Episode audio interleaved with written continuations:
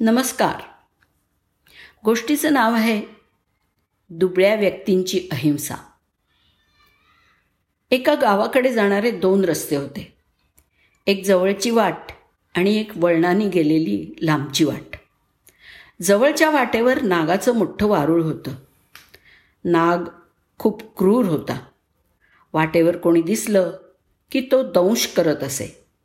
माणसं जागीच मरत. नागानं अशी अनेक माणसं मारली होती. लोकांनी अखेर ती वाट वापरायचं भीतीने बंद करून टाकलं. गावकरी गावाला येणारे किंवा जाणारे प्रवासी सर्वजण लांबच्या वाटेनीच जात असत.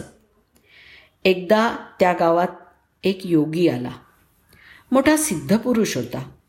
गावकऱ्यांनी योग्यांकडून ज्ञान उपदेश घेतला. त्याचं आतिथ्य केलं. योगी निघाला तेव्हा गावकऱ्यांनी त्याला जवळच्या वाटेनी न जाण्याचा आणि लांबचा रस्ता पकडण्याचा सल्ला दिला. योग्याने कारण विचारलं. तेव्हा गावकऱ्यांनी नागाची हकीकत सांगितली. योगी म्हणाला मला मृत्यूची भीती नाही. मी नागाला वठणीवर आणतो. चला माझ्या मागोमाग. गावकऱ्यांना वाटलं हा भलताच मोठा सिद्धपुरुष दिसतोय. काही चमत्कार वगैरे पाहायला मिळेल. म्हणून गावकरी त्याच्या पाठोपाठ गेले. योगी वारुळासमोर जाऊन उभा राहिला. गावकरी भयानी लांबच थांबले. आपल्या वाटेवरती कोणतरी आलंय हे पाहून नागाचा संताप झाला आणि चौताळून फणा काढला आणि योग्याला डसणार तोच योगी त्याला म्हणाला थांब मला मारून तुझा काहीही फायदा होणार नाही आहे उलट तुझ्या भक्ष्यासाठी जमवलेलं तुझं हे बहुमोल विष हे मात्र फुकट जाईल. नुकसान माझं नाही. तुझंच आहे. नागाला आश्चर्य वाटलं. पहिल्यांदा त्याला कोणीतरी न भिणारा असा माणूस भेटला होता. नाग म्हणाला ही वाट माझी आहे. इथे कोणालाही यायची परवानगी नाही आहे योगी म्हणाला हा तुझा अहंकार आहे. तुझ्या जन्माच्या आधीसुद्धा हे गाव होतं आणि ही वाटसुद्धा अस्तित्वात होती. उलट तुझ्या भीतीने लहान मुलं म्हातारे रुग्ण या सगळ्यांना दूरच्या वाटेने जावं लागतंय. किती लोकांचा जीव घेतला आहेस तू आत्तापर्यंत अरे सोडून दे ही हिंसा. अहिंसेचा मार्ग धर.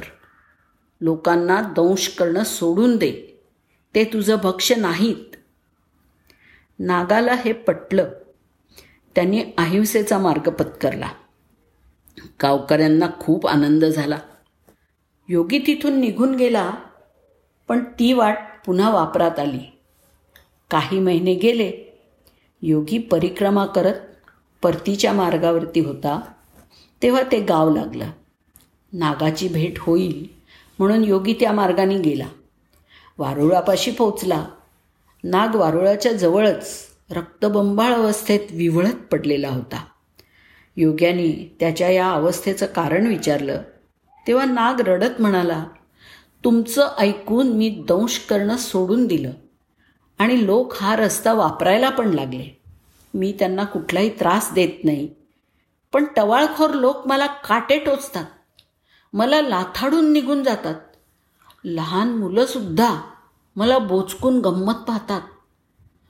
हे असंच सुरू राहिलं तर हे लोक जीव घेतील माझा एक दिवशी. काय रुबाब होता माझा. पूर्वी तुमच्या अहिंसेच्या उपदेशानं माझं वाटोळं केलं आहे मग योगी म्हणाला बाबा रे दंश करू नकोस असं मी सांगितलं होतं.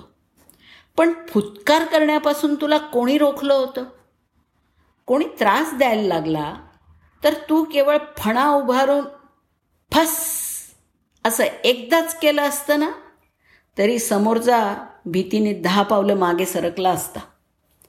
तुझी ही अवस्था आहे ती माझ्यामुळे नाही अहिंसेचा तू चुकीचा अर्थ लावल्यामुळे आहे. कारण दुबळ्या लोकांच्या अहिंसेला काहीच किंमत नसते. हे नेहमी लक्षात ठेव. धन्यवाद.